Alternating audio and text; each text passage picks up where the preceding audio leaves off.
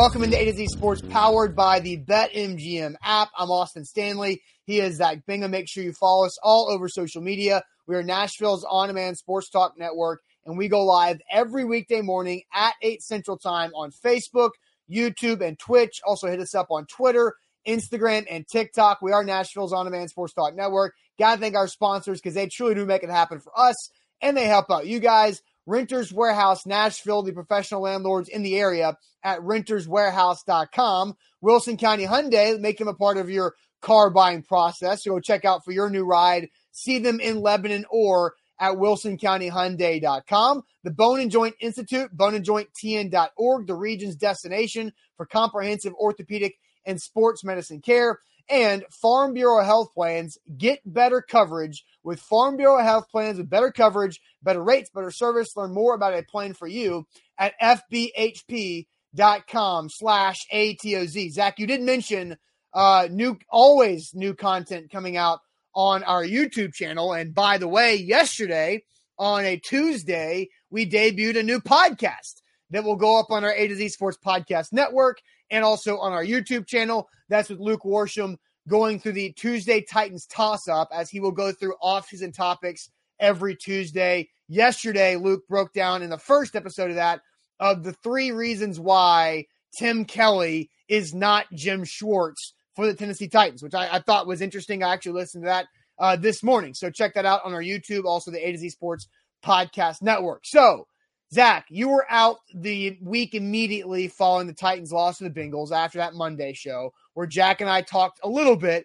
about Harold Landry because Harold Landry is going to make a lot of money this upcoming offseason based off of the 12-sack season that he had for the Titans in a contract year. You always expect to see contract years explode, but Buck Rising wrote this yesterday at AtoZSports.com. I will throw it up on the sheet, on the screen of one of Harold Landry's priorities and goals in free agency. And here's what Buck said. Sources close to Landry say that, quote, being the top paid player in his meeting room, end quote, next season is among his main priorities. Tennessee signed Bud Dupree for 5 years, $82.5 million, currently holds that title. An average annual value of $17 million on a second contract would be on par with Spotrack's latest market valuation for Harold Landry for 4 years, $68.4 million there for Buck. So Bud Dupree's average annual salary is $16.5 million. And so Harold Landry making it clear through sources to Buck saying that he wants to be paid more than Bud Dupree if he comes back to the Titans. And wherever else he goes, he wants to be the highest paid edge rusher in that meeting room. I thought that was pretty interesting analysis and detail there that Buck got from his sources on Harold Landry. Well, you know what? Harold Landry, this is his payday. And certain NFL football players after their rookie contract sometimes only get one payday. Some really elite players and longstanding players get 2 paydays. And then Hall of Famers usually get like 3 paydays. Like J.J. Watt's going to get 3 paydays in his career. T.J. Watt's probably going to get 3 paydays in his career. Nick Bosa's probably going to get 3 paydays. But for not knowing the future, this has been earned by Harold Landry, right? Like as a second-round pick, and I remember it very vividly. Out of Boston College, we were talking about, is he a first-round talent or is somebody going to get him? Because that was the year that they needed a pass rusher, right? So Harold Landry fell to the Tennessee Titans in the second round and dropped a lot like Christian Fulton did. And yep. All of a sudden, the Titans had the opportunity to take advantage of Harold Landry, but he had to groom because, you know, his rookie year, all he had really was the bend, right? He had to kind of figure out his tricks right on the NFL football field. So I think for Harold Landry, he has done everything possible to put himself in this position. He should have this mentality, right? Because notoriously, it is a valued position, and the dollars are big, very, very big. We talk about the 4 most important positions in football. be it pass rusher, cornerback, quarterback, and left tackle. Well, pass rushers are part of those four, and all of them are very highly paid. And Harold Landry is looking for that bag. So he's trying to secure that bag, and somebody's going to pay him. You know, if somebody pays and paid Avery Williamson $9 million a year, paid Corey Davis an ungodly amount, Harold Landry's better than both of those guys going into free agency. And he plays a more lucrative position. This is going to be fireworks. And, man, get ready to buy a new house, boat, or car for Harold Landry for wherever he goes or if he stays in Tennessee. Yeah, so a couple comments I wanted to read, too. JJ says, so much for a team-friendly deal like Derrick Henry was. I get it, though. It doesn't mean he likes it. So, yeah, I mean, a hometown discount. Nope, see ya, out of there. He wants to be the highest-paid guy in his position room, meeting room. G-Man says, easy fix. Just keep Bud and Harold in separate rooms. They're done. So, but again, like the, and Rashid says he's been balling since day one. I did see a comment that MB on YouTube says it hasn't been earned. He's had one good year. See ya. I disagree with that, MB. Harold Landry has been pretty good for most of his career. His first year as a rookie, he had 4.5 sacks. You know, he only started 3 games that year. He was a part-time player in 2018 when he had 4.5 sacks. Year 2, he had 9 sacks in 2019 when the Titans had their run to the AFC Championship game. In 2020, he dropped down to 5.5 sacks, and then he had 12 this past year. He's been a full-time player playing a high percentage of snaps over the last 3 years. And I kind of look at what happened in 2020 and 2021 with Harold Landry, and I kind of view, in a way, not completely, but a lot of times, sacks are a team defense stat. In order to get sacks, you have to have a good total defense. Because you can't say that as a blanket statement. No, I would be a little bit more specific. I am about to get more specific. I'm setting my conversation up that I think at times sacks are a total defense stat. At times. Okay, let me finish, please. Because in 2020, Harold Landry only had 5.5 sacks. But if you go look at his pressures, his pressure rate is really high and always ranks in the top 10 or near the top 10 in the NFL when it comes to quarterback pressures. But why he wasn't able to get home as much in 2020 as he was this past year is because, two reasons. One, he did not have the person on the opposite end helping him out. So a quarterback pressure from Harold Landry in 2020 led a lot of times to the quarterback escaping away from him because there was no Bud Dupree or Jeff Simmons or Danico Autry helping keep that quarterback in center. Also, the reason why he wasn't able to get sacks and finish in 2020 is because the secondary for the Titans that year was so abysmal that quarterbacks were able to get rid of the ball quickly, and a secondary that played more aggressive this past year led to a lot more sacks as a total team defense. So I feel like as a unit, you saw this defense go from 19 sacks in 2020, then they add Dupree and Autry, and they go north of 45 sacks in the season and had freaking 9 of them in their playoff game against the Bengals. So Harold Landry was able to benefit in the box score with Bud Dupree and Autry, where last year in 2020, we couldn't see that in the box score. But on the field, on the film, Harold Landry has flashed really well for the last several, I would say 2.5 years, 3 years. You know, everybody benefits from better players, right? So, to simplify what you said, yes, Harold Landry benefited from better players. And, you know, with Jadeveon Clowney and Vic Beasley, those guys were non-existent. Like, I think that there's a difference between good players on the other side and non-existent players on the other side. No doubt. And that's what he was dealing with. So I think where Harold Landry has thrived is being able to get to the edge and get to the quarterback. And he's made some big plays. Like, I mean, throughout the course of the last 3 years in particular, he has made some big plays at key times and have killed drives. And that's the type of – and here's the key. He stayed healthy. Harold Landry has consistently been on the field, right? I mean, he hasn't missed a massive chunk of games. And that, I think, also breeds value. The last – I mean, he's missed one game since coming into the league. And that was his rookie year. Yeah, 3 consecutive seasons of playing every game. And we've it's been talked about a lot of the high percentage of snaps that Landry's playing.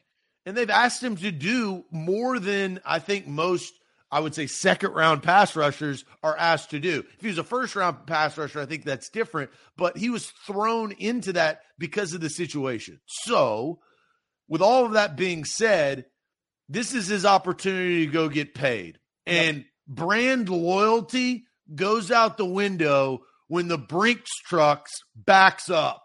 And it's about to, right to the Landry household. And he knows it, the Titans know it, and the rest of the league knows it. I'll ask this to you, Austin, before we get to our question. Do you think that most of the league knows about Harold Landry, or is he kind of the lost art? Bud Dupree was known because he played for the Pittsburgh Steelers. I mean, we saw him, right? He earned that coming out of Kentucky, and he was a high pick. I get that. But Harold Landry kind of looked over off of BC because of his injury coming out of college. And then now you have him playing for a lesser market team in the Tennessee Titans. I mean, will he be as sought after as maybe Titans fans believe he will be? Okay, so you're asking me, do I think people in the league know about Harold Landry?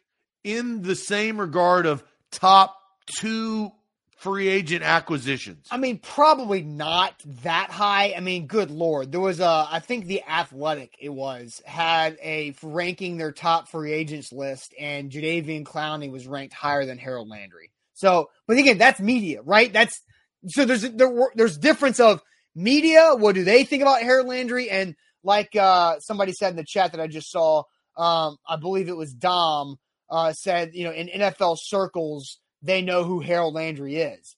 Davidson, excuse me. In NFL circles, they know who Landry is. I agree with Davidson. And with you're talking about scouts and general managers and coaches, they know Harold Landry. They know him. My question is, do they regard him as tops in the free agent market this coming March? I would say like tops #1 at his position. I doubt it, but as a high end, high price edge rusher, yes, I do think most people in the league will view him like that because of what he's been able to do on film really the last 3 years. The reason why I asked that question is because we're about to talk about the Titans situation. Yeah. Is can that give any sort of, I don't know, advantage or I don't know how to describe what I'm trying to say is, let's say advantage for the Titans, for the rest of the league, not maybe holding him in the same ilk as maybe the Titans do because he's been in the building for the last 4 years. Sure. I mean, that's always like, you know, the team that's drafted you, that had you for the first 4 years of your career, knows you better than anybody else, right? Like that's obviously. And Jarrell eloquently says he's the best passer rusher available in free agency. Does the rest of the league believe that? I think a lot of the league is not. I'm not saying that they're saying he's the best, but he's definitely one of the best available guys. I don't know exactly the immediate off the top of my head of everybody else that's available in the edge rusher. But let's go ahead and ask this question. So I'll reiterate the report that Buck had yesterday on AtoZSports.com. Smart or not smart for the Titans to pay Harold Landry over $16.5 million to return? Smart or not smart for the Titans to pay Harold Landry over $16.5 million per year to return? But real quick, let me tell you guys about the Bone and Joint Institute, boneandjointtn.org, the region's destination for comprehensive orthopedic and sports medicine care. Whenever you get hurt in life, know who to go to, know who to trust. Sports injuries, daily injuries, life injuries, whatever it might be, they have a doctor there, a physician and surgeon there who specializes in any type of joint injury you could possibly have. So hit them up, boneandjointtn.org.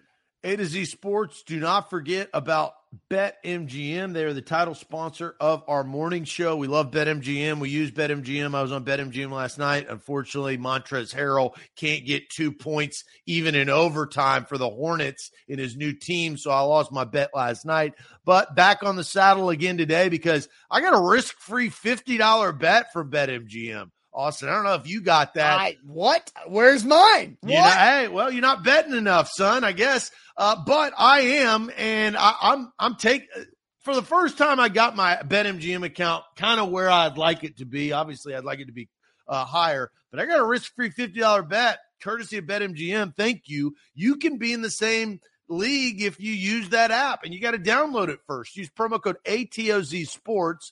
Risk-free bet up to $1,000 for new users. Make sure you use that promo code. No spaces. ATOZSports. They'll hook you up with a risk-free $1,000 bet for new users. Download the app today. All right, so we'll get to your answers here in a second. I think this is a good question. Smart or not smart for the Titans to pay Harold Landry over $16.5 million per year to return? That's because Buck Rising at AtoZSports.com yesterday wrote this. Sources close to Landry say that, quote, being the top paid player in his meeting room, end quote, next season is among his main priorities. The Titans currently are paying Bud Dupree an average of $16.5 million a year. So if Harold Landry wants to be the highest paid guy in that meeting room, it's going to have to be over $16.5 million a year. So smart or not smart for the Titans to pay Harold Landry over $16.5 per. Zach, what are the comments saying? So let's see here. Let's go down the list. Smart or not smart? Carol A. Jordan Williams says smart. Steven says not smart. There are other needs. Not smart from Michael Kennedy. Smart, pay Landry. Not smart from Kyle. Vincent says I wouldn't. BMO says others are available like Chandler Jones, Anthony Barr, and Hassan Reddick. Where would you rank Landry on that list? That may be something that we'll talk about at a later date, BMO. Yeah, but smart or not smart? Aaron says, I'm going to say smart, but Ethan is going to say not smart. Rooney is going to say not smart, but Jared is going to say smart. So this is a good question, Austin. We have too many conflicting answers. Yeah. Ken says smart to bring him back, period. And that's period means regardless of the cost. Peter says smart as long as it's not pushed over 18, right? So Peter at least is setting and drawing a line in the sand right there. Eric says not smart, but Ryan says smart. Man, this is intriguing. Jarrell says not smart. You paid Bud Dupree. You can't put all your eggs in one basket or it'll be the Chicago Bears. So Jarrell brings up a point that I wanted to bring up. Okay. But I was not going to bring up the Chicago Bears. Instead, I was going to bring up the Green Bay Packers.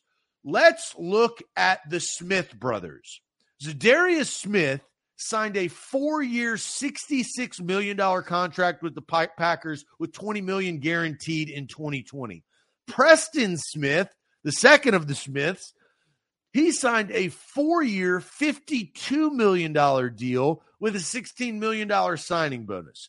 So that, I think, if you are going to pay two, in your mind, premier pass rushers, it all does eventually come crashing down, and it's probably going to be this offseason for the Packers. Mm-hmm. But they got a lot out of that pass rush.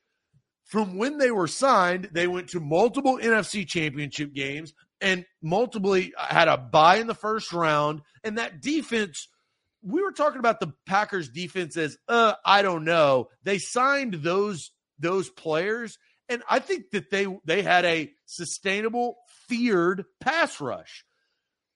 What's going to happen in the aftermath of that contract? And here's the other hard part, the inflation of life and football. You're not signing $66 million contracts. You're not signing $52 million deals. You're signing $82 million deals. Yeah. And God, well, that's an extra year. Harold Landry. Yeah, well, Dupree had the extra fifth year. So the 4 year 66 and the 5 year 82.5 is the same 16.5 for Zadarius. What is Landry going to demand? Right. No. So Preston Smith, $13 million in that contract you just mentioned, average annual, And then Zadarius was 16.5. You've already got 16.5 for Bud. And then now it's going to have to be over that for Harold Landry. So I did want to read a couple more comments here too. Guy says, not smart, just tag Harold Landry. No, tagging Harold Landry is actually more expensive because if you look at what Bud Dupree was last year, for example, he was making an average annual contract of $16.5 million, but because it was a long-term deal, the Titans and Bud Dupree's cap hit last year was only $5.1 million. If you tag Harold Landry for probably $17 or $18 million of what you would pay him on average annual for a long-term deal, all of that is on the cap immediately, and the Titans do not have that flexibility right now in their organization. I did see this. But let me stop you there. Okay. I agree the tag is very complicated and probably not ideal. But why you would tag him would be to go draft another pass rusher and start the process over and have Landry for 1 year have this pass rusher and take advantage of his contract, and you'd have to draft that pass rusher in the first round to get a 5 year contract. I think tagging, the only way the Titans would use the franchise tag this offseason is the way they used it for Derrick Henry. They bought themselves a few months of time. Now, if that few months of time could be buy yourself some more time to renegotiate a long-term deal, which they did for Derrick Henry and saved money in the long run because of it, or you buy yourself some time to see if you can tag Harold Landry and then trade him after the draft once you kind of know what your meeting room is going to look like more often. And so I did see this from Tress, from Trey. He said on YouTube, smart to sign Harold Landry, but I think you should explore trading Bud Dupree. So that is also interesting. And so that is not going to happen. I don't think it's going to happen, but let's just talk about. There's no chance in hell that happens. Well, let's talk about why I don't think it'll happen. I don't think it'll happen because they just signed his ass. That's why it's obvious. Okay. So trading Bud Dupree before June 1st, the Titans would still have him eat up $12.8 million on the cap. They would save $6.4, but they're doubling that in cap space for moving on from Bud Dupree. Trading him after June 1st, which is kind of late in the NFL trade window, the dead cap would move down to 3.2, and you would save 9.6. So you would save you're wasting your breath. Yeah. So you would stop save wasting a lot of your money. Breath. They're not going to sign a man to $82 million contract coming off of an ACL and trade his ass a year later. It's not going to happen. That doesn't happen. It's a pipe dream. It's concentrated. So the contract, that doesn't matter. It's all about who are you going to pair with Bud Dupree? They've committed to Bud Dupree. Well, and so did you answer smart or not smart yet? No. Okay, so I want you to do that because I have my answer. I want you to answer it, but first tell everybody about Farm Bureau Health Plans. Yeah, I'm going to think about that as I thought about my Farm Bureau Health Plan, and hopefully I come up with a smart answer. I know that Farm Bureau Health Plan was a smart answer because I'm saving 20% per month, literally hundreds of dollars over the course of a year. I got better coverage, I got better rates, and I got better service. Coincidentally, I didn't know that was their tagline before we signed the endorsement, but I've seen better coverage, better rates, and better service from my health plan. I got a better deductible, and I get an allowance. I literally, right on cue, I told you about this yesterday. I talked to somebody that was looking to change their health plan, and so yesterday I texted, I said, what is, it's my buddy's girlfriend. I said, what is her email address? My buddy just texted me her email address. And I said, look, I'm just going to introduce you to Farm Bureau Health Plans. You're not going to hurt my feelings if you don't take advantage of it, but that's on you. So fbhp.com/A to Z. So if my buddy's girlfriend's listening right now, maybe I'll save my typing. fbhp.com/A to Z. It's really easy. It's really simple. And it's effective. 30 to 40 minute health assessment. After that, they give you a quote, and then you realize that you've been making a mistake for the last several years with your health plan. They've got you covered. 200 locations in the state of Tennessee. FBHP.com/A to Z. Don't forget, download the BetMGM app. Use our code ATOZSports. Get a risk-free bet up to $1,000 with your first bet after your first deposit. It's pretty simple. You download the app, plug in the code ATOZSports, and your first bet risk-free up to $1,000 after your first deposit. Visit BetMGM.com for terms and conditions. 21 or older, Tennessee only, new customer offer. All promotions are subject to qualification and eligibility requirements. Rewards issued as non-withdrawable free bets or site credit. Free bets expire in 7 days. And for problem gambling support, call Tennessee Redline at 800-889-9789. Continuing our Harold Landry conversation, is it smart or not smart to sign Harold Landry to a deal over $16.5 million, which would be more than Bud Dupree's contract, which would make Harold Landry the highest paid player in the Titans outside linebacker edge rusher meeting room, which is what Buck Rising reported at AtoZSports.com yesterday. Zach, smart or not smart, what is your answer? I'm actually surprised by my answer, but I've kind of thought this through, and I think with logic. That is how my mind works. It always has and always will. Usually I would say it would be not smart, but I'm actually going to go with smart because that, and here's my reasoning why. And I'm, again, surprised with my answer. The Titans have done exactly what we asked them to do, and now they have an opportunity. They just have to pay it off. So what is the ideal situation for your structure of your pass rush? Top four most important positions on the team. It is to draft well, get them in your system, and then re-sign them. That's what football structure should be. Now, if somebody's willing to come overpay, that's not your fault, right? That's what it is. If somebody's going to give him $20 million a year, let him walk. That is. But when it's $17 million a year, which is probably somewhat of the asking price of a pass rusher this offseason, they drafted him, they groomed him, he played all of his games except for one in the last 4 years. You drafted him in the second round, so you don't get the luxury of a fifth-year option. Your pass rush has blown since the 1 year Derek Morgan and Brian Arakpo had a quality year with one of them having both of them had 10-plus sacks? No, they both got really close. They got really, really close. But your pass rush has stunk, been awful since then. Now, your front four is really, really good.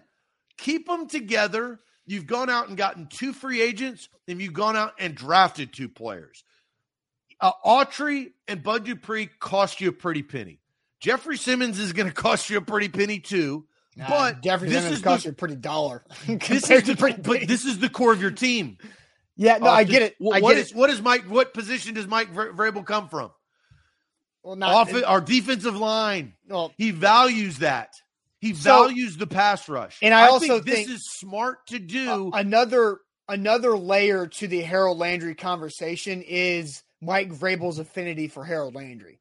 Harold Landry's rookie year was Vrabel's first year as a head coach. They kind of came to this organization together. And you've always – but there are two guys that Mike Vrabel has always talked highly about more often than everybody else. One guy was Jonnu Smith, and they didn't bring him back because it didn't make football sense and financial sense to do that last offseason.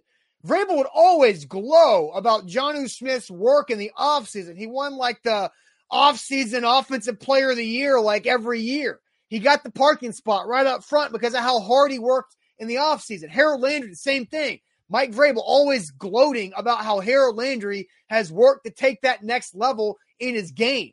But does it make financial sense for the Titans to bring him back? But the Patriots overpaid for Jonnu Smith. And somebody else, and you don't think somebody's going to overpay for Harold Landry? Well, then you have to let him walk. What's the question? Is it smart or not smart for the Titans to pay Harold Landry over $16.5 million a year? Yeah. That is the question. And again, it could be 17, but if somebody's offering him 20, then all of a sudden it's not smart. So my answer to this is it's not smart.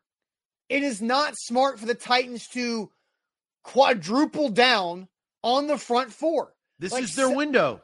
It's going to go away. It's going to go away. Hold on. I understand it's a win. It's their window, and you definitely have to be maximizing this window. And I'll get to how they can maximize it without Harold Landry in a second, because they've got four dudes up front who are freaking beasts. And I think Bud Dupree is going to be so much better next season than he was this year, because he's a full year plus off the ACL. And I think he'll be more like he was the last couple of years he was in Pittsburgh.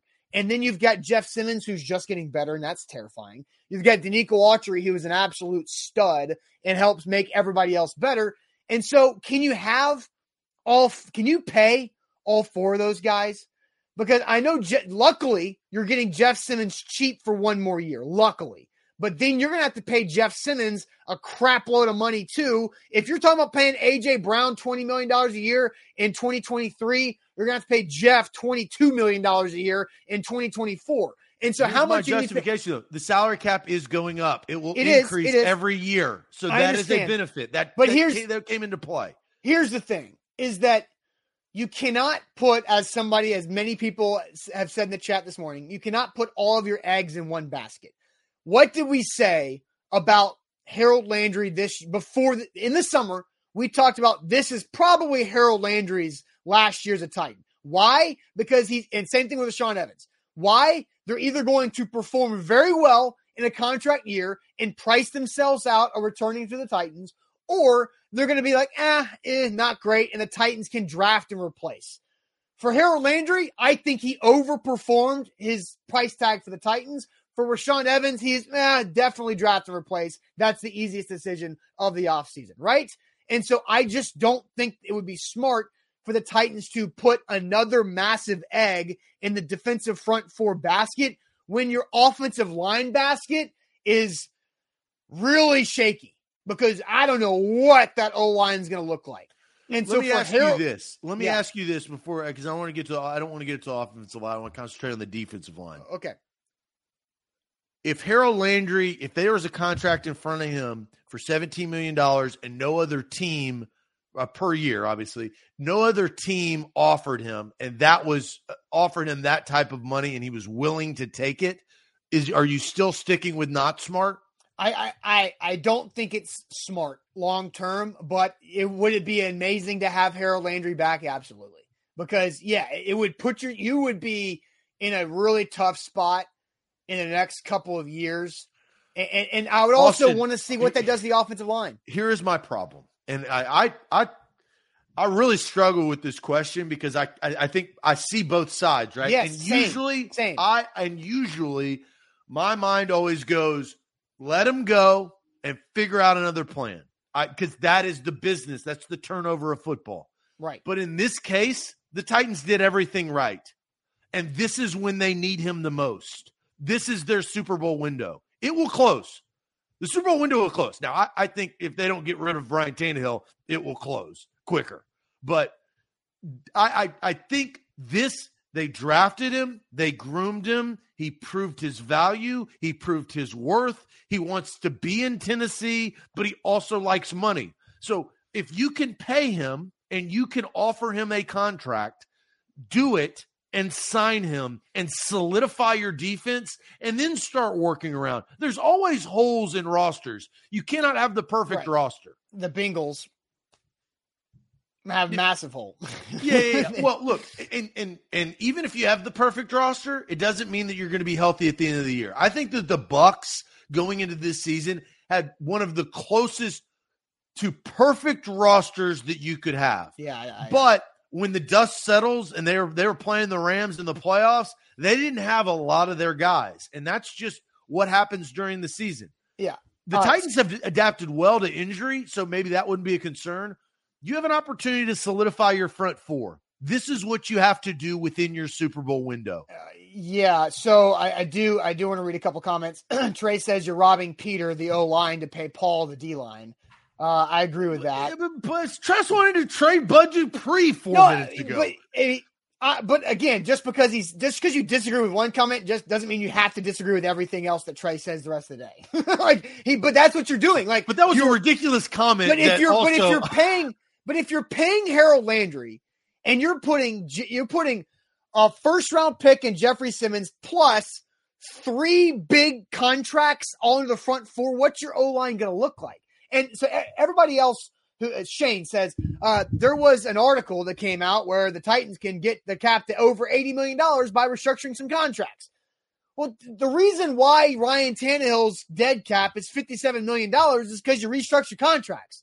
And then another person says that Kevin Byard already spoke up and said, Derek, Lewan and Byard already ready to restructure their contract to keep 58. Well, Lewan, of course they are. Lewan is, because his ass didn't want to get cut. Well, of course, every NFL player should be open to restructuring their contract. Why? Because they get more money now in their pocket. Their bank account, it is beneficial to the player to restructure their contract because they get millions and millions of dollars from the back end of their deal into their bank account right now. So of course, guys are like, hell yeah, I'll restructure. Pay me. Julio got paid $11 million more to restructure. Tannehill got paid like $20 million cash in the bank from restructuring. But that's not that. It's a short-sighted view of how to work this thing, and it's going to crush you in the long haul. It would be much easier for the Titans to move on from Tannehill this offseason if they didn't restructure him in August.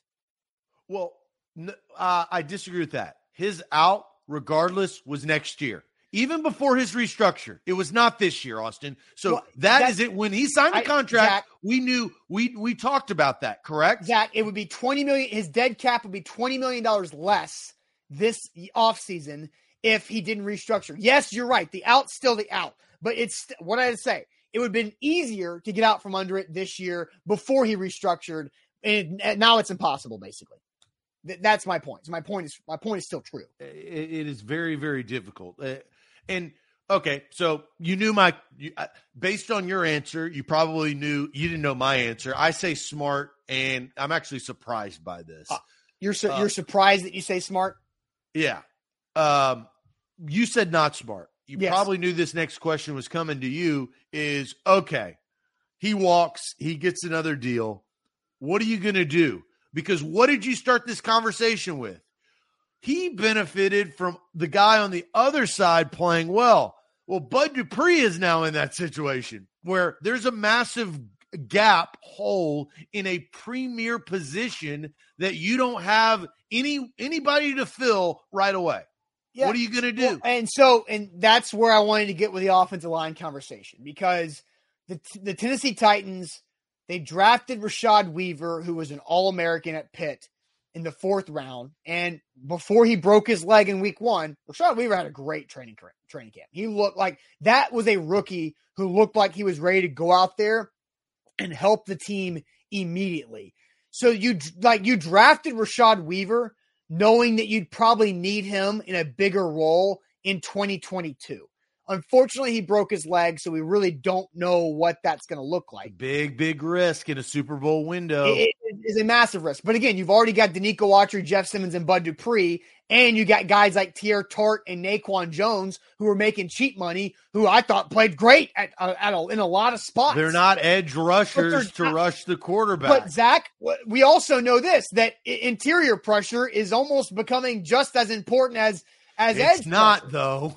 I said almost just as, which means I agree with you, but interior pressure, because quarterbacks are getting rid of the ball so fast, interior pressure is massive. It is. You can't deny that. I'm not saying that, but you know what's more important? Exterior pressure. You know what's more? You know what I think? What are you going to do? Well, you've now thrown the Titans back into the situation that they were in 3 years ago. But instead of Harold Landry dropping back in coverage, it'll be Bud Dupree. 3 years ago, you didn't have Jeffrey Simmons and Danico Autry. I understand that, but you're trying to strike fear in opposing offensive lines' hearts, and you have a massive hole now by you not willing to re-sign a guy that's proven, and you don't know who's on the back edge. Look, Rashad Weaver, everything you said is true, but we don't know. It's now a massive mystery. So you drafted him to find out in year 1, and you know nothing. Well, yeah, you don't know a lot, and you wish you knew more. But again, like somebody said that, you know, he's coming off a significant injury. Like breaking your leg and you having your bone heal, that's more, you know, cut and dry than having significant ligament damage in that type of situation. So I do think, and it happened in the second week of September, meaning that Rashad Weaver will be fine when it comes to OTAs in May. Well, that's fine. You still know just as much about it. Like you practice ain't playing. Practice is important, but it ain't playing. I don't disagree with that. I don't disagree. But again, and Matthew says, Austin, your point is like driving your car with no insurance. Sign Landry, ride the back of the defense. Well, but yeah, my point is if you sign Harold Landry, how much do you screw your offensive line? And why did the Titans not make it deep into the playoffs? Because the quarterback messed up. Because the quarterback threw picks. That's why. Because his first throw was interception, and his last throw of that game was interception. That's the reason why the Titans are not didn't go to the Super Bowl or did get out of the divisional round. That's the reason why. Because the quarterback was not comfortable in the offense. No, it was not because of the offensive line. It was because he threw picks and made mistakes in the biggest game of his career with the best opportunity. That's the reason why. It's Ryan Tannehill's fault. Don't blame the offensive line on that game. You keep cutting me off before I make my points. Like I start to make a point and then I get halted in the middle of it. Well, you have to say. So if you've said it before. All right, go ahead. You can talk then. That's fine. I know what you're going to say. You're going to bring up Todd Downing and the protection of and all of the contracts that yes. are in flux in the offensive line. Lewan, Ben Jones, you also have Roger Saffold. Radunz is the guy that you need to hit, right? And Nate Davis has been quality. He's been up and down maybe more in the last year than in previous years, but you are going to have to figure out your offensive line. I do not deny that. But the reason why the Titans lost that playoff game was because Ryan Tannehill's bad play. It wasn't because he got sacked 9 times like Joe Burrow because of his offensive line. You're going to have to find it out. But what do we actually know? We know that that defense, the front four of the defense with those 4 guys, these are known commodities, they can get after the quarterback in better ways than any Titans front 4. Man, I would say since the curse era. This is a huge opportunity to have the continuity on that defensive line, and you always going to have gaps and holes, but you got to figure them out, and that's John Robinson's responsibility on the offensive line. And again, I don't think you can rob the offensive line to continue to completely stack the D line. Was that what you were going to say to some degree? I mean, yeah, for the most part, but so you don't get upset because you're such a smart ass. I let you say it for me. Okay. Like, come on. Well, then don't be, you're such a smart ass that you shut up and you didn't say it. Right. Because I was going to let you, because you wanted to talk, because you weren't letting me talk. So I let you talk. That's fine. I'm not blamed. You blamed the wrong guy for the playoff loss. The point I was going to make that you didn't make is that Ryan Tannehill's not going anywhere. What did Mike Vrabel say about Ryan Tannehill in his post-season press conference? Is that he believes Ryan Tannehill can get there as long as they do well around him. So around him is the offensive line. You can't take things away from Tannehill this offseason. And I think, in my opinion, signing Harold Landry would take things away from Ryan Tannehill's supporting cast. And that's at least 2 offensive linemen, because Ben Jones is a massive question mark too, because he's not under contract. Lewan and Saffold are in a very similar cap situation where they can cut those guys in their 30s and save a boatload of money by moving on from them. But you don't trust who you have behind them. I trust Rashad Weaver to replace or to fill in for Harold Landry more than I trust anybody on the backup offensive line to replace Lewan, Saffold, or Ben Jones. Who is their center? Who is the Titans center if they don't bring back Ben Jones? Who is their left guard? Who is their right tackle? Like maybe Dylan Radunz is the right tackle. Okay, so Are you going to keep Lewan then? And that costs money. So again, you have to make sure your offensive line doesn't get your quarterback killed. And your quarterback is why you didn't get deep into the playoffs. So don't take things away from him. Add to it. I think the defensive line is incredibly healthy. Incredibly healthy. You've got those three dudes plus role players. Like, you can't have everything. Like you said, there's going to be holes in the roster. I'd rather have that hole on the defensive front with the other three dudes than have a big-ass hole on the O-line that's not going to help Tannehill fix the overall issue. So that's why it's not smart to pay Harold Landry that type of money, because I'd rather pay Ben Jones and Lewan or Ben Jones and Saffold and only have to move on from one of those guys, because who's going to replace him? You didn't draft your Rashad Weaver on the O-line to fix Ben Jones. You're going to play Aaron Brewer, who's like 280 pounds. Well, they did. They did draft Dylan Radunz. No, whether Dylan Radunz, adequate, they did right draft tackle. Him, though. He's replacing Questenberry, who is the worst one of them all. So Questenberry and Radunz, there's your swap there. But now what's your depth? Sambreo quit. Kendall Lamb's going to get cut because he's overpaid. You cut Dennis Kelly. That was a retrospective, terrible decision. And so now you're just so thin on the O-line, and you're so deep on the D-line. That's where I think it doesn't make as much sense for Harold Landry to get $17 million a year. I'll tell you this. If you pay Harold Landry, and look, I personally believe that they will get priced out of the market. I don't think Harold Landry will be a Titan. I think they should, but I think that if the Jets or some other crap-ass team's going to come and pay him a lot more money than he's actually worth.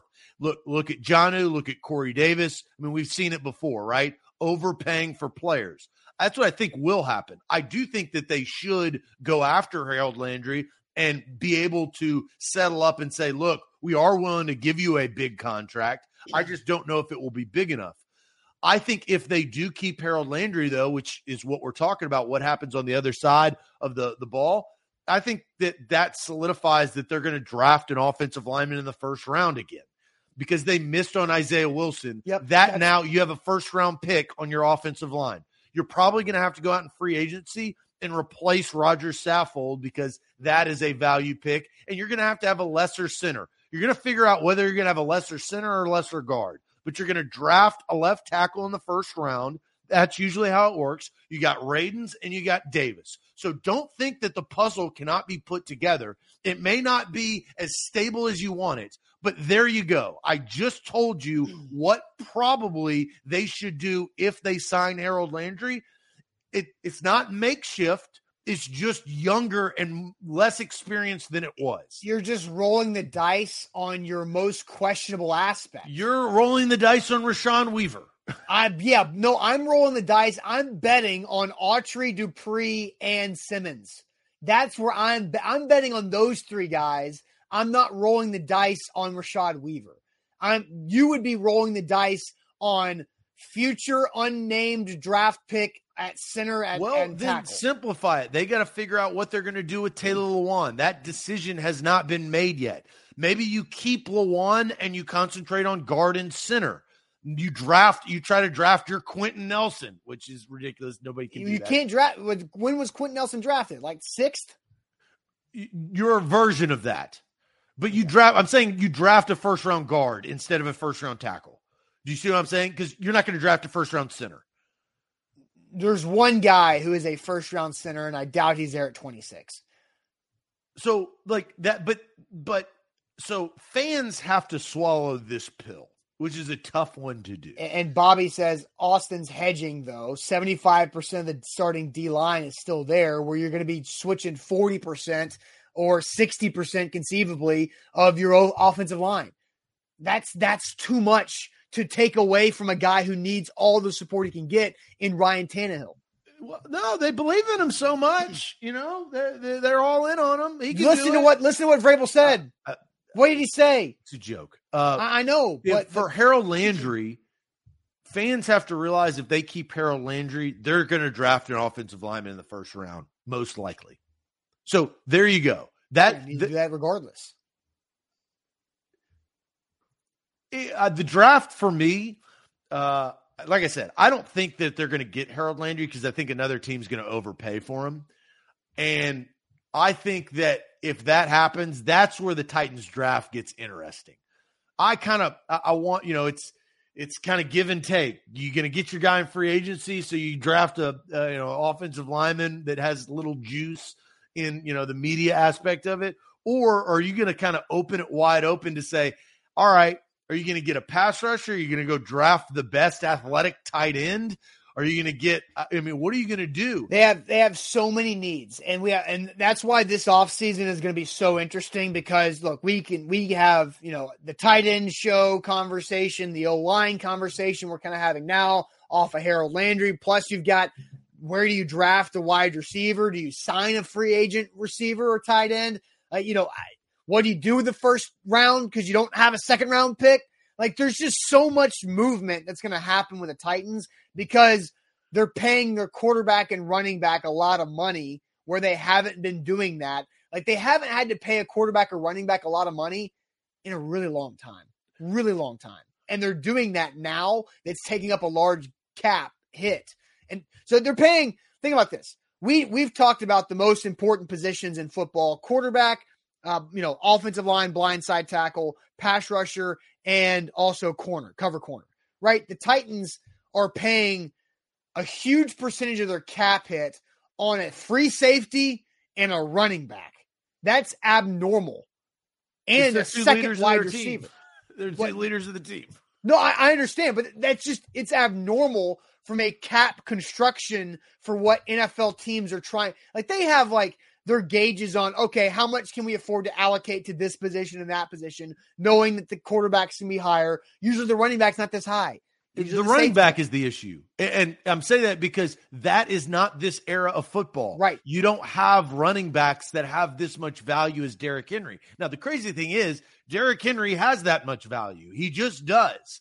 So, I was trying to think of other teams constructed that had high value safeties like Ed Reed or Bob Sanders, or the money is just so different from when those guys are playing. Right. And I went to that era because I was like, well, what were the running backs, right? That was the era of the safeties. Yeah. How do you value the running back and the safety? This is just not the era of football that you do it, but that's just the players that have happened. I mean, because the ironic thing is the Titans are paying big money to safety and running back. Look at the other teams who have paid their running backs. And a lot of that production's dropped off, and a lot of the times the team's success isn't as high. Dallas and Zeke, they've kind of figured out, with Pollard and Dak running the program, how to operate there. But like Jamal Adams and the Seahawks, and Jamal Adams was with the Jets. They got rid of him, right? Right, because it is what it was. And Christian McCaffrey can't stay healthy, and the Panthers are terrible and struggle. And Alvin Kamara is the only thing that the Saints got at this point, and they are in a rough situation. It's just whenever you see those big dollar contracts go to those two positions, a lot of times the teams don't do that well. Yeah, and even the Titans are the anomaly in that. Tyrann Mathieu, the other position is quarterback. It's not running back, right? And Jared's right. No other running back is Henry, though, and that's true. Because it was the right thing to sign Henry. It's the right thing to sign Kevin Byard. It just puts you in a weird spot because now you're trying to figure out, can you keep Harold Landry? And I really don't think it would be smart to at the number that Harold Landry is wanting. Well, that's the best part about free agency. We'll find out in a month. Yes. Last thing that I want to tease ahead, Austin, you brought up a lot of problems on the offensive line, a lot of problems. I didn't hear many solutions. We need to do a show next week where you can go in and tell me what your solution is if you do, in fact, let Harold Landry walk. How are you going to construct this thing? I got a lot of problems. Look, I got solutions. I just know that it's a long offseason. I'm not trying to do it all here. I'm just saying that. I heard a lot of problems today. I just need to hear some solutions. That's fine. I'm not going to give my groundbreaking solutions in minute 58 of this show on February 16th. I know. I get it. I just want to say that. All right, so we will definitely talk about that. There's a lot of really good conversations we will be able to have. And the last thing I'll say on that, in that conversation, whenever we have that, whether that's Friday or next week or whenever, Isaiah Wilson will come up, because that is the wave that has just will keep going over the next couple of years. And it's a tough pill. It's a horse pill. It is a tough pill to swallow. Yeah, absolutely. All right, so let's go ahead and get ready for Shade. Zach has Shade, and I think some people in the chat will have Shade for me. But first, tell everybody about Wilson County Hyundai. And Nick says, but Zach needs to find offensive line solutions. They kept Landry. Nick, did you not listen to the show? That was literally what I did. I structured the offensive line. Yeah, but you said it in vague terms, like draft pick here, draft pick there. No, I literally said that. I said, you got to make a decision whether you're going to keep or cut Taylor Lewan based on the cap. If you keep Lewan, then you go draft a guard and you go sign a lesser free agent and do you guys not listen to me? Yeah, I literally said that. Okay. Look, so we don't know when. We don't know. It. Okay. All right. We don't know if he was listening 20 minutes ago or not. People coming out of the show. Oh, no. BS. Nick Ewing was there. Nick listens to this show every day. I see that guy's name. I recognize the name. That's BS. Listen to what I say. Don't just call my ass out. Okay. I literally gave us about Wilson County Hyundai. There's a solution. Wilson County Hyundai is a solution. Listen up, fellas. And hey, boys, girls, children of all ages. Wilson County Hyundai is where you need to go to get your next car, your next vehicle, whether it's the full-size SUV, which is the Hyundai Palisade, whether it's the Sonata, the four-door sedan, the Elantra, the Santa Fe. Wow, man. And I love this line because it's the truth. Get out of your mom's minivan. Get into a brand new Palisade. This thing is sleek. Both Austin and I have test driven this vehicle, and Payne Bone. I was texting with Payne yesterday. He'll hook you up with a great deal. He will. I promise you, if you're looking for a car this year, WilsonCountyHyundai.com. You can go online and look at their inventory. But really, quick trip down I-40 exit 236. Go there to the dealership and test drive these vehicles. They got better prices than in the city of Nashville, wherever you are. Middle Tennessee, if you're around the area, hell, drive far and wide. It doesn't really matter. Wilson County Hyundai, right there in Wilson County. Don't forget, download the BetMGM app, and you can get a risk-free bet up to $1,000 with your first bet after your first deposit if you use the code ATOZSports. That's code ATOZSports when you download the BetMGM app. It is time for Throwing Shade.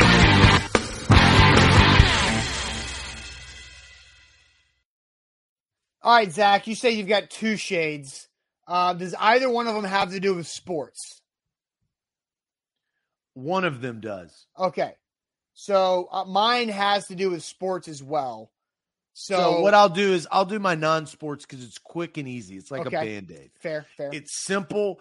It kind of is irritating. It's like that tick. It's like waking up with a crick in your neck. And you're like, God, it will eventually go away. And then all of a sudden it comes back.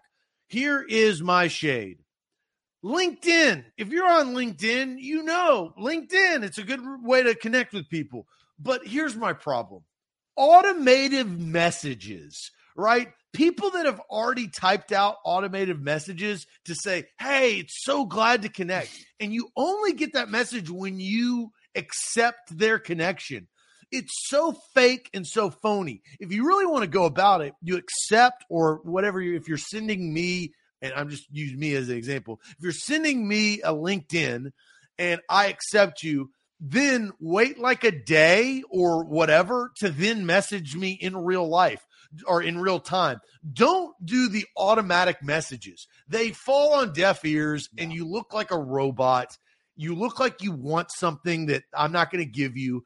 Do not have automated messages on LinkedIn. And thank you. Jabu I hate that. Yeah, I agree. It is so, it's starting to stack up. It's just so phony. It's not real. Yeah. Shade from you guys. Derek says shade on the power rankings existing before we even know who's on what team next season. That's pretty a good funny one, Derek.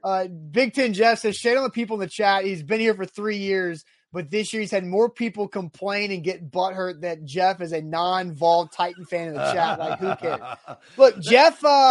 Big Ten Jeff. Yeah, Big Ten Jeff. He can get annoying because of his alliances that don't cross and frustrate us because he can troll us at times. Everybody, we literally look at above my head and your head. He goes for the Big Ten. The SEC's above your head. He goes for the Colts, and the Titans logo is above mine. Well, we appreciate. Like, I'm glad that Jeff watches the show. I think it's great. I don't know why. I don't know why he does it, but I'm glad that he does.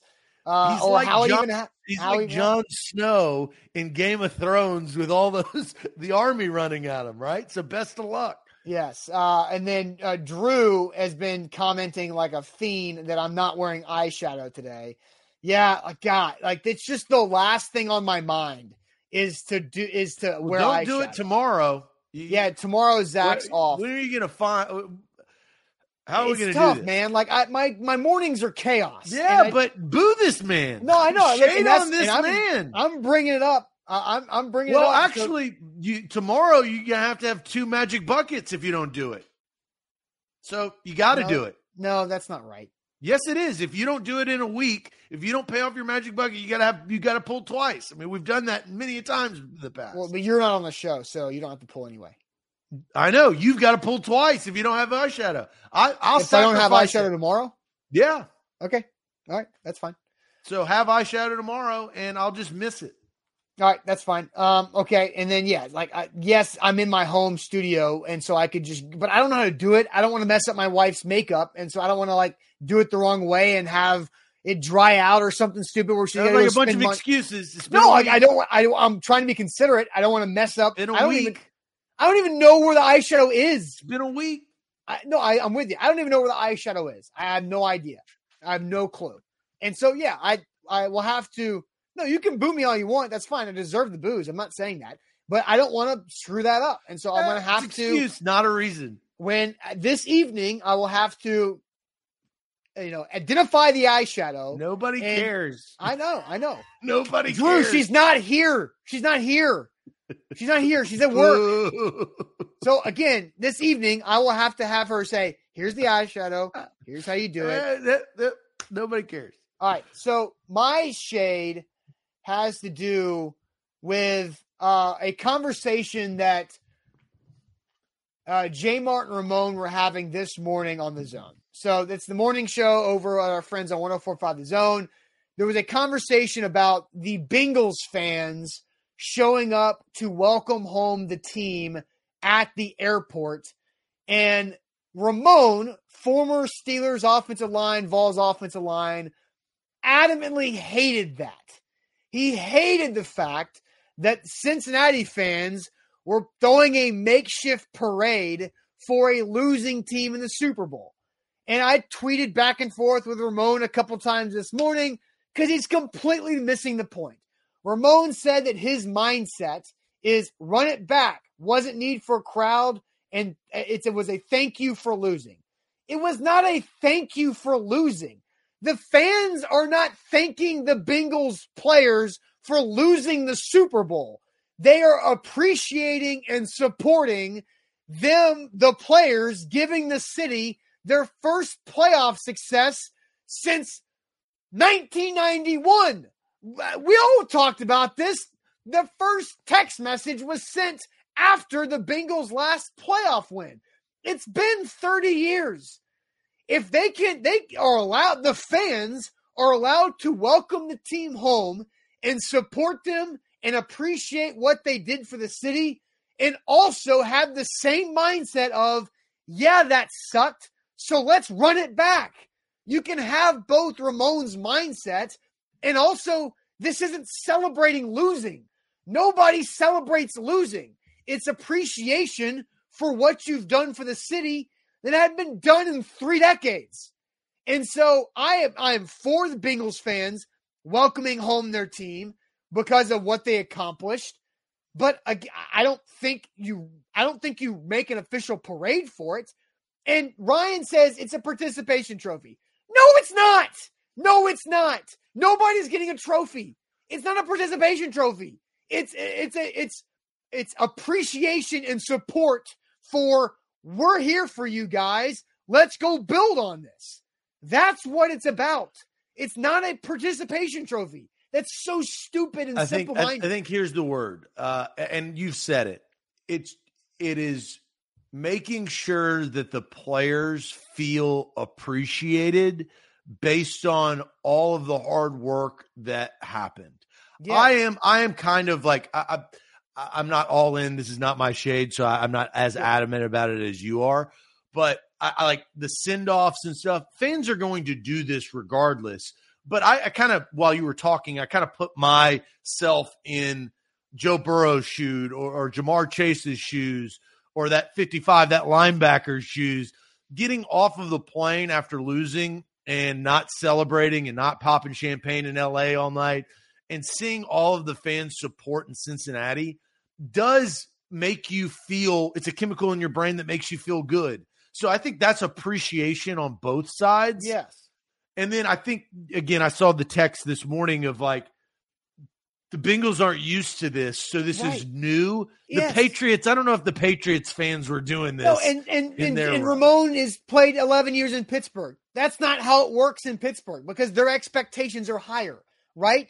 Cincinnati, they picked in the top five. The Titans would have done that if they would have gone to the Super Bowl. You know what? The Titans did it in 1999-2000. I was there. I got let out of my fourth grade class, and I went down there, and I saw Steve McNair in the Green Hills. You're a feel sorry for you guy, I guess. No. I was 10. Come on. I wasn't even 10. I was 9. And so, but again, like I remember that day. But why did it make sense for the Titans fans to do that? It's because it's their first damn year, right? It's a let's go do it again type of situation. Yeah, and so, I think it's okay. I agree with you. And so Ramon doesn't understand it because he's thinking player mindset. He's always been an athlete. He's never not been an athlete. He's still thinking as a professional football player's mindset, who is very fortunate to play for one of the best organizations in all of American pro sports, the Pittsburgh Steelers. Like that is a different type of experience. And so for Cincinnati to do this, it makes sense. Like, they should be proud of their team for what they did coming out of nowhere, winning a division title for the first time in I don't know how long, and going and celebrating and appreciating what they did. But no way is it anybody celebrating losing. No way. And so that's my shit. I think that's fair. So on that topic, I have something to bring up, and I'm sure a lot of people have seen this. This is a screenshot, and I'm this is so ridiculous, people, okay? This is so hindsight, but the hindsight doesn't even make sense. It's not even 20/20 vision on this hindsight. And it has to do with this play. This is the last play of the game, right? And if you look at it, Jamar Chase has beaten Jalen Ramsey. Jalen Ramsey is falling down. Ugh. But here's the problem, people. Joe Burrow is being sacked. Jalen Ramsey has not fallen down yet. The timing of this makes no sense. There is no, aw shucks, Jamar Chase could have caught the touchdown pass and the Bengals could have won the Super Bowl. Look at it in real time. Joe Burrow, he's doing his best McNair impression, except for he goes down. Then Jalen Ramsey has not yet fallen down. So, like, and if you saw this play when Aaron Donald swung him around too. So this is ridiculous. There was not a chance for this pass to be completed. Right. It was Aaron Donald beating Quentin Spain, getting to the quarterback, and throwing up a heave to the running back to see if they could get the first down, in which it was short. So I am out on everybody being like, man, Bengals fans, you had it. Jamar was wide open, man. No, he was not. You know what? He was getting drugged down. You know what this exactly is? That one play is everybody in the NFL. Now, it turned out to be incorrect, but everybody pre-draft, when they said the Bengals need to draft an offensive lineman at 5 instead of Jamar Chase, because even if Jamar Chase is wide open, Joe Burrow can't get it to him. That's that. Because Quentin Spain's, I'm going to bite my tongue. Quentin Spain is so bad at his job, but talks so much that he did not allow for Jamar Chase to break open. And so everybody in the pre-draft who said you should go O-line because it doesn't matter who the wide receiver is. If the wide receiver is open, it doesn't matter if Joe Burrow can't get him there.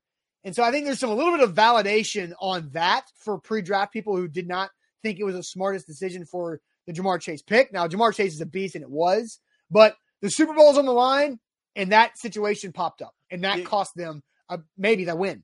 Because the conflict was Jamar Chase or Penei Sewell from Oregon, right? And Penei Sewell's a tackle, so it's not exactly – Quinn Spain's a guard. So, but again, it's about O-line protecting a quarterback to throw to anybody or anybody in the O-line not being able to protect to throw to Jamar Chase. Yeah, but I do think both happened for a reason, right? The Lions needed to draft Penei Sewell because they're on a 5-year road, and Joe Burrow needed help with his buddy Jamar Chase, and that worked out. And that worked out, and because nobody expected them to be in the Super Bowl this year. It was more of like a, go get Jamar Chase because Burrow and Chase are going to work well together and then fix the O-line the next year.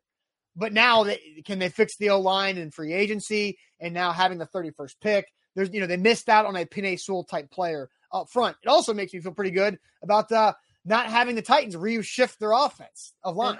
And I don't know what Drew is talking about, but I am going to throw shade on just general people saying that the NFL is rigged, okay? And I don't know what I don't want to put words in Drew's mouth, but nothing is rigged, okay?